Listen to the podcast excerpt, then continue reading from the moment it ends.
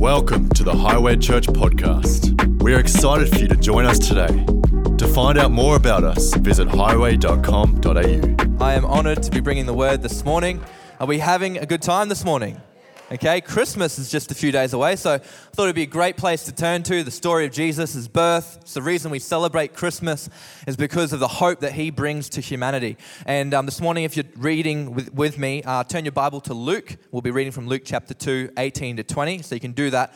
But I want to catch everyone up a little bit from last message from uh, last Sunday night. Uh, I preached on the fact that Jesus' whole birth was one big inconvenience. And in all essence, it really was. Mary was to be married and she was pregnant. Inconvenient by the Holy Spirit. Inconvenient moment to be pregnant. And Joseph and Mary are together. They finally worked it all out. Joseph is going to still marry her eventually. And then they get called to Bethlehem because they have to be part of the census. Pregnant wife, hundreds of kilometers, no cars, inconvenient. And then while they're in Bethlehem, Jesus decides to come into the earth and they can't even find anywhere to have him.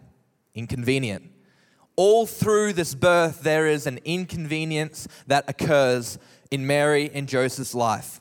And I talked about the fact that although there was inconvenience, their obedience still stayed the same. And my point number one for that message was exercise obedience and inconvenience, which I think is something that we can all learn from Mary and Joseph.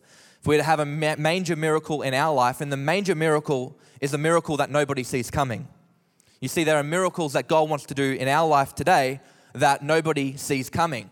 And in the same way that Jesus was working something behind the scenes, as Daniel said, upon the cross, he does it every single day when we choose to be obedient to his word and choose, choose to be obedient in the inconvenience that we find ourselves in. Point number two was to value the promise over being precious. And this challenged me because Mary and Joseph, if they had any room to get angry with God, to get offended at God and go, God, you know what? You can't even provide a place for Jesus, your son, to be birthed here on earth. We have to go into a shed out the back of Bethlehem in the middle of nowhere. Do you know how uncomfortable that is? Do you know how, do you know how annoying that is? All through this, this is your plan, God. This is not my plan. You have been inconveniencing us. And in the same way, God can sometimes place us in inconvenient situations where we can either be precious or we can fulfill His promise. That's the decision we have to make. And by the way, I'm happy if you guys want to talk back to me today. I, I talk at the five p.m. a little bit, and I say it every time. I'm happy if you if you agree with something, let me know. You can be you can be a little bit noisy. You can talk back to me. I'm, I preach to youth all the time, so they usually talk through my messages. So the more more noise that's in here, I'm not going to be thrown off by it. You feel free to go for it. Um, but they value the promise over being precious, and what a challenge that is for us today. See, Jesus wasn't precious, so why are we? And um, basically, I, I was thinking about this story further further this week about this birth of Jesus Christ. And I was thinking, why is it important? And I read this statement, and I, it sums it up perfectly. It says, there are thousands of times throughout history where a baby became a king. But there's only one time in history when a king became a baby. It's pretty cool that Jesus was in heaven and he decided to come down to earth and become us to save us from our sin-filled life. That is a story worth sharing. That is a story worth living in. That is a story worth talking about today. We've talked about Mary and Joseph, but now I want to talk about the shepherds. Now, the shepherds come into the story after Jesus has been born. And they are the first people to hear, other than Mary and Joseph themselves, to hear about the birth of Jesus. And this is how it happens. Are you ready? From verse eight to twenty. And there were shepherds living out in the fields nearby, keeping watch over their flocks at night. An angel of the Lord appeared to them, and the glory of the Lord shone around them, and they were terrified. But the angel said to them, do not be afraid. I bring you good news that will cause great joy for all people. Today in the town of David, a Savior has been born to you. He is the Messiah, the Lord. This will be a sign to you. You will find a baby wrapped in cloths and lying in a manger. If I'm looking for the King of Kings and the Lord of Lords, that is not going to be a sign for me. Lying in a manger at the back of Bethlehem in a shed. Suddenly, a great company of heavenly hosts appeared with the angel, praising God and saying, "Glory to God in the highest, and on earth peace to those in whom his favor rests." When the angels had left them and gone into heaven, the shepherds said to one another, "Let's go to Bethlehem and see this thing that has happened, which the Lord has told us about." So they hurried off and found Mary and Joseph and the baby who was lying in the manger. When they had seen him, they spread the word concerning what had been told about this child, and all who heard it were amazed at what the shepherds had said. But Mary treasured up all the things and pondered them in her heart. The shepherds returned, glorifying and praising God for the things they had seen, which were just as they had been told. These shepherds, up until this point in the story, are the outcasts of society. Little, like, you may not know, but shepherds were looked down upon in this society because they were seen as thieves, they were seen as good for nothing, uneducated, they were seen as the, the, the guys who just stayed out in the field, stuck to themselves, and were no real value to the society that surrounded them. You see, you did not take up shepherd, you did not go for a shepherding trade as a young person back then. It was a dead-end job. It was a last-ditch effort to make a living. It was the job that nobody else wanted to do and that you had to earn through the way that you had lived your life previously. No one trusted them. No one went near them. And these shepherds are out in the field just doing what they're doing, looking after sheep, looking after the flock that was indeed the temple's flock. So they're actually looking after the sacrifices that will go towards God in the Old Covenant. And they're looking after doing the mundane thing that they've been told to do, doing the thing, finding themselves in the mundane field where God finds them. And I love the fact that it says that Jesus, that nearby the shepherds were in a field. You see, we may find ourselves in a place where we didn't think we would be. We might find ourselves feeling less than and less than the person next to me and less than the people in my row. But God is actually nearby. These were the first people to hear of the gospel. Up until this point, there was no Jesus, and these are the first people to be told. Other than the angels, these men were the people who were told on earth about Jesus' birth, and they just happened to be the outcast shepherds staying in a field nearby to the manger that Jesus was born in. Jesus is close to all humanity. He is close to every person. He is close to all ethnicities. He is close to all people who feel rejected. He is close to people who feel like they're good for nothing, who feel as if they've gone too far. He is nearby. Like his word says, he is nearby. They had a bad reputation, but they had a good savior. You see, societal outcasts, we don't have any in the church. We don't have outcasts. We don't have, we don't, we don't see like the world sees people because we see with the eyes of Jesus. And he brings people into the story who shouldn't be there. Shouldn't it be the Pharisees? Shouldn't it be the teachers of the law that hear about Jesus for the very first time? Shouldn't it be those people who have studied and are living the good life and obeying the laws and the perfect human? Shouldn't they be included first and foremost? Shouldn't they be the conduits of bringing heaven to earth? It's not the way Jesus works. He was nearby and he was closing in on bringing them into his divine story.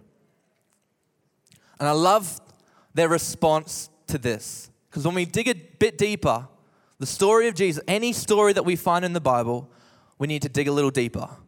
We need to get a little closer to the story and look at what is actually happening.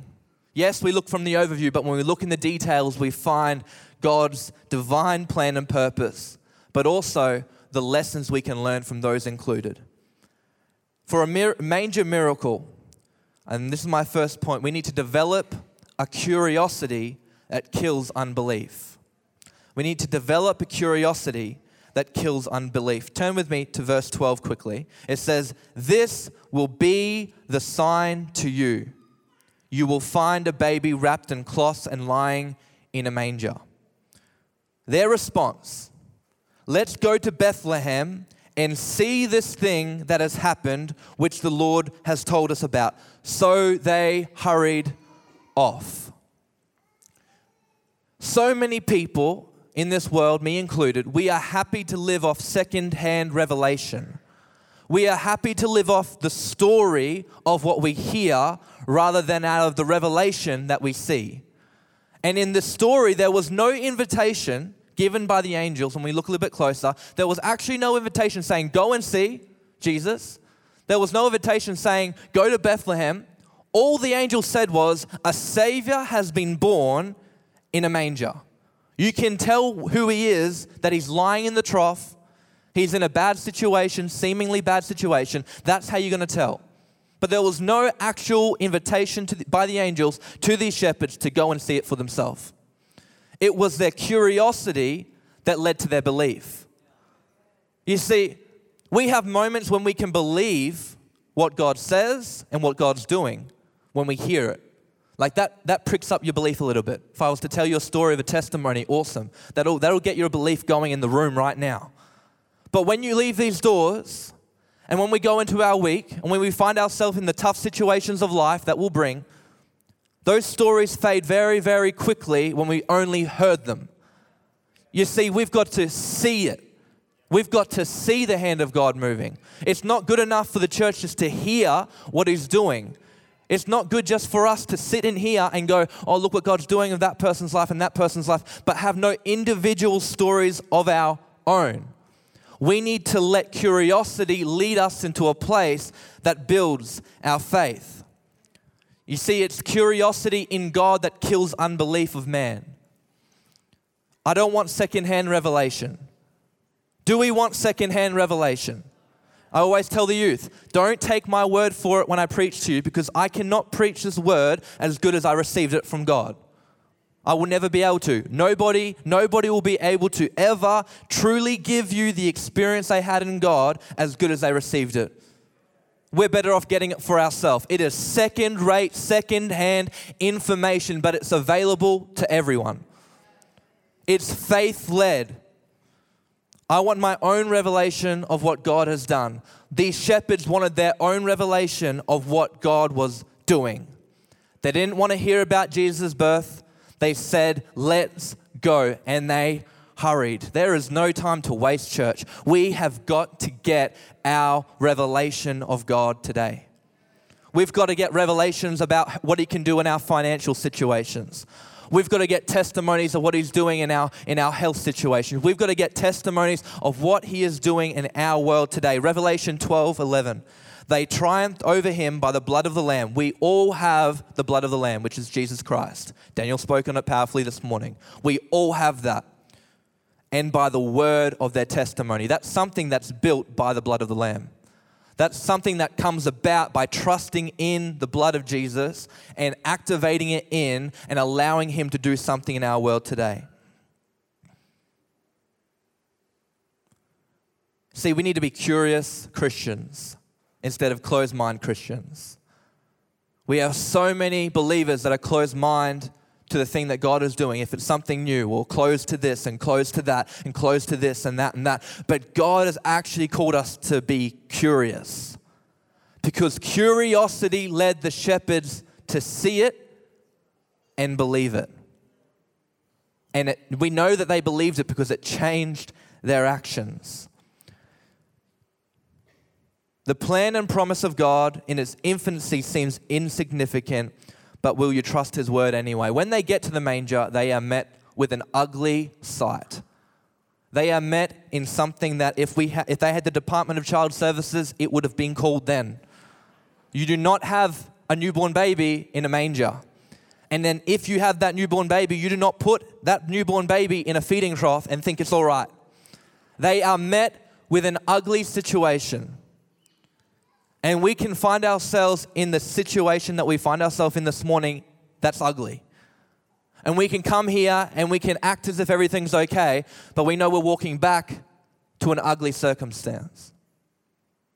But I'm just here to say that possibly, maybe, just maybe, like this story, that God could move in that ugly circumstance, that he could move in that situation that you're walking out with today.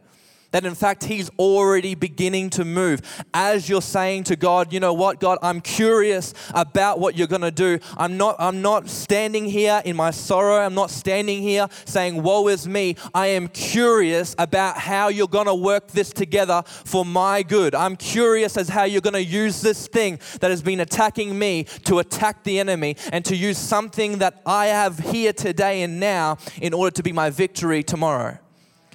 I wonder if we could get curious today.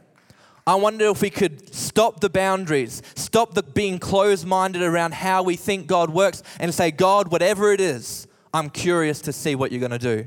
God, whatever I walk in, I'm curious to see how you're going to work it out. God, whatever you do, I'm curious to see your hand moved. You see, God works through situational contradictions. He always has and he always will. What type of savior comes to the earth to bring life and dies? I mean, that is the worst story plot ever. Was he thinking straight? We don't know. I'm so thankful that he thinks above me and above us and that he's not limited to the physical because he sees the supernatural. He's not limited to where we are because he can see the whole picture. He's not just looking at it from two D. He can see the whole thing in three D. And so when he brings death, he knows he's bringing life. When there's hopelessness, he turns it to hope. When there's sadness, he turns it to joy. Situational contradictions attract the power of God when we allow it. When we are open and curious to say, God, how are you going to move? You may say, I'm insecure, but God is ready to be your security. You may say, I am broke, but God is ready to be your wisdom and he's ready to be your resource when you allow him. You may say, I'm depressed, but God is ready to bring joy into it. God's, you may say, I'm done. God said, I'm not finished because he said it is finished. It's who he is. Situational contradictions is what our God works with. So we find ourselves in a circumstance situation that doesn't look like God. Let's trust him. Let's have the curiosity to say, how are you going to work this together for my good? He's a good, good father. Amen? Amen. Point number two, for a major miracle, we need to return different from the way we came. Return different from the way we came. Verse seventeen, when they had seen him, they spread the word concerning what had been told to them about the child. That tells me that these guys had an encounter and didn't just hear about something that was really cool, because their actions changed on the way home. That's the best way we can we can we can capture it as a church, is to say, was it just a good moment that inspired me in the service today, or was it an encounter that I sought after that changed my behavior on Monday? It won't leave us. Verse eighteen, and all who heard were amazed at what the shepherds had said to them. Verse twenty, the shepherds returned, glorifying, praising God for all the things they had heard and seen, which were just as they had been told. They came searching and they left praising. I love this part of the story. The outcasts, the people that the society had given up on, who are out in the field, away from everyone because of what they had done and the situations that they had, they had brought upon themselves. God was nearby. He brings them into the story and they leave different to the way they came, because they came searching for a revelation and they left praising God because of it. They came searching and they left praising. You see, We come, who's thankful that they came into a relationship with God searching? I think everybody in this place today, if, if, if we would have an experience where we came searching to God for something, but we left praising him on the other side. Whether that be we came searching for hope or healing or joy or restoration, or maybe we just walked into the doors filled with people. We didn't even know why we're there. But we we were searching and we left praising. I wonder if we could become people that praise in the manger instead of finding problem with the manger. See, this was ugly. Situation was ugly. I love what Danny Guglielmucci says. Danny Guglielmucci, he says, he talks about praising in the rain. I don't know if he talk, brought it up one time in a message here. I loved it. But praising despite the situation that we find ourselves in. See, they had a choice, the shepherds. When they saw the manger, they saw Jesus. They saw Jesus in his infancy, not the promise yet. He was a baby. And they decided to see the promise over his life rather than the problem of where he found himself.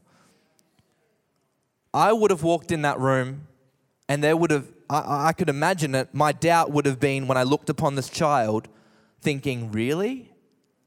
This isn't a palace. There's no crown. Mary and Joseph aren't royalty. This is not what I thought it would, but it was the sign of God. See, can we learn to praise in the manger than, rather than finding problem with the manger? Remember, God works with opposites. In this world, there are a lot of things that look good that aren't good. Amen?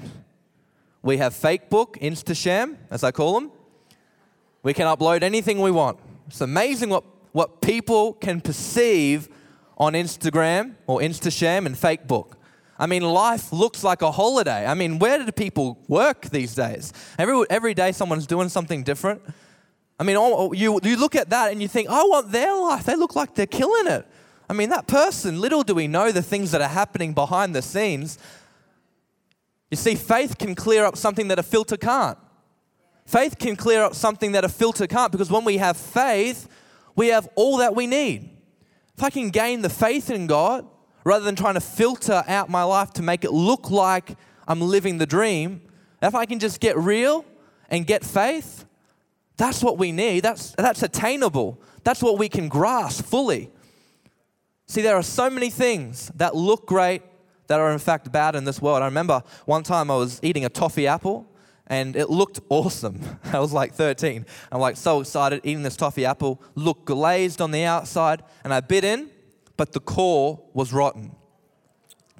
Disgu- like when I say rotten, I mean like months old. Like it was bad. I have not eaten a toffee apple since because it was disgusting.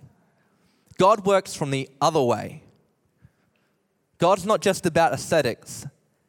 He takes the thing that is rotten and he brings forth life in that. And eventually the outside starts to look like the inside. And in this world, we can get so caught up in making it look like polished and clean. Our life is great. I'm doing fine. But on the inside, we know we're rotten. That circumstance is rotting us out. That thing is rotting us out. But when we allow God in, he takes the rotten core and he produces life. That's where he wants to be. He doesn't care about the outside. He doesn't care about where we, what we look like. He cares about the place in our life that we can't deal with on our, by ourselves. He brings new life. Church, this morning, could we allow God into that rotten place in our life that we've been trying to cover and keep all good? Would we allow God into that place to produce a new thing, a new hope, and a new joy? I love a song, Planetboom, which is the youth ministry of Planetshakers. They sing this song and it says, praise over pro- problems. You may have heard it. We've done it once or twice here after youth camp. And every time we do it at youth, there's this line that um, it says, I tell my problems how big my God is. And then the chorus is, um, so praise will be my response. Praise will be my response. See, praise is a weapon that we need to activate in our life. These men came searching for God. They left finding God, and praise was the result. And praise became their, really became their, their ministry. They were so excited about what they had seen. They were so excited, impacted by what God was doing, that he would include them, men who couldn't even stand up in the law of court and witness. They, their word was so untrusted that even the courts wouldn't listen to them if they had witnessed a crime or done anything. Their, their word was so untrusted, yet God says, I will take that I'll take that person and I'll use them to be my very first witnesses here on earth. And they're going to be empowered by what they see, and their praise should be their testimony.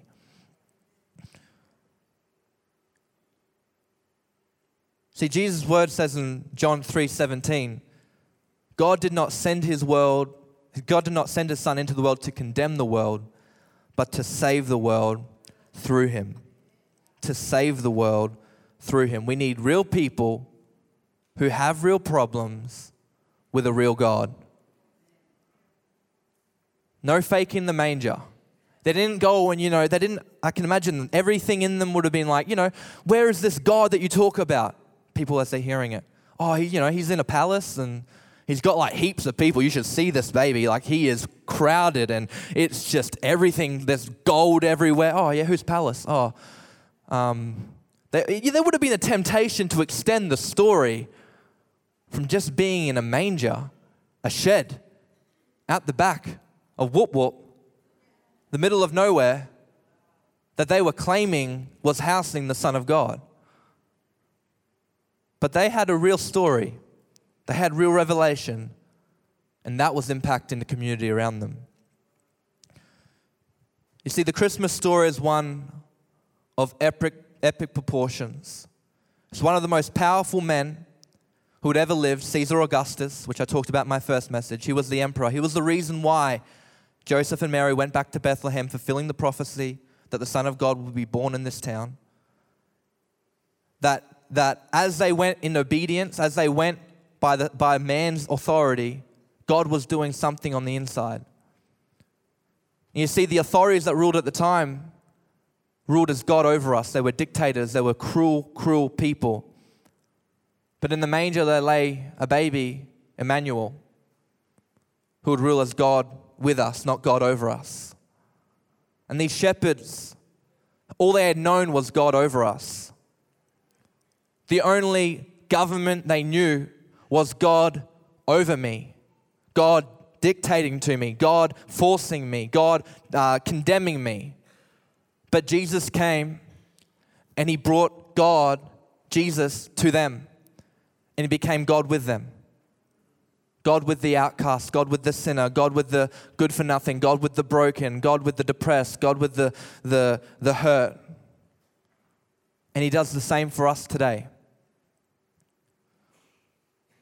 So the story was already affecting the behaviors of people nearby. And the word was beginning to spread. The one who was prophesied had come, who had come to meet with us as us. He came to meet with us as us. And the beautiful thing is, the story was only just beginning. See, Jesus' birth, Christmas time, it's a beautiful reflection of, yes, what Jesus did here, but what he's doing there and what he's doing tomorrow and what he's doing in our futures. See, when we grab a hold of who God is in our life today, when we choose to allow his manger miracle to become the revelation that we carry, that I may not be in a perfect situation, but I have a great God. I may have come, I may have come searching out of curiosity, seeing how God's going to work this together for my good, but I'm going to leave praising his name, just as I have time and time again. I may feel rotten on the inside, but good thing my God doesn't care about what the outside looks like. He wants the inside. He wants the rotten. He wants the, the thing, the dirt in my life, and he wants to produce life. See, we serve a great Savior, but it's our choice. And I wonder if it would be our choice this Christmas to remind our world of what he's doing. See, they were evangelists from the very beginning. They were telling people, and people, it says in the word, that people were standing in amazement at the word of these shepherds. I wonder what testimonies we could tell that would change people's perception about God in their life. I wonder what stories we have that could impact people this Christmas for good and for God. Let me pray. Dear Lord and Heavenly Father, I thank you that your presence is here. I thank you, Lord, that you are here. God, I thank you that you came to earth as us, as human, to bring life, to bring hope, to bring joy. And God, right now, for every person who sits in this auditorium, God, I pray that, Lord, your revelation of the love and the new start that you have for each and every person would start to hit their hearts. That, God, as we sit under your presence right now, God, your glory would rest upon us. That, God, these shepherds who highlighted what it looked like to be curious and what it looked like to find hope and what it looked like to be included in the story of God, that, God, in us right now, you would birth an expectation, a, a wanting to be included in what you're doing now. God, I thank you, Lord, that there are no disqualified people in this room. I thank you, Lord, that you are the only qualifier we need. There are no people who are too far gone, people who have made too many wrong decisions. I thank you, Lord, that you are here in this moment to bring hope and bring life. All across this room, as every head is bowed and every eye is closed, I want to just give an opportunity really, really quickly. But it's an important one that I have to do because I believe that God wants to be included in some people's stories today. That this Jesus that I've been speaking about actually wants to be included in the story of your life. I'm not going to embarrass you. All I want you to do, though, is so that we can chat afterwards. We'll talk about you, what the, what, who Jesus is, what, what he's done for you. But if you'd like to know more about this Jesus that I was talking about, maybe you've never been in church, that's absolutely fine. But if you would like to know more and this message has been speaking to you, you feel like I've been speaking to you, why don't you just place your hand up? I'll talk to you after the service. I'll explain anything that you have, any questions that you have about this God that I've been speaking about. But I need to know who you are. So if that is you across this place, would you just raise your hand? No one's looking around. I'll see it. Thank you. I see that hand. Thank you. Thank you. Any more? I feel God's got a few more in this room. Don't waste this opportunity. Like I say, I'm not going to embarrass you, but it is worth a moment. I will take another moment. Any, any more?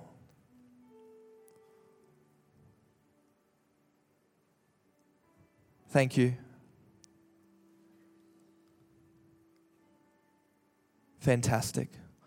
Well, we'll be speaking with you after the service, church. Thank you very much. Hope you this message has blessed you. But remember this Christmas. We've got a couple days left. Who can we bring to church? Our story is a story that is unlike any other. Our good news is the only good news. Nobody else is preaching it. Nobody else is speaking about it. And the word of our testimony and the word of the story that you carry is the thing that will change lives. So church, just be encouraged. Let's share the message of Jesus this Christmas. Let's take an opportunity to include others on the journey and let's see what he does. Cool? Awesome. Pastor Ann.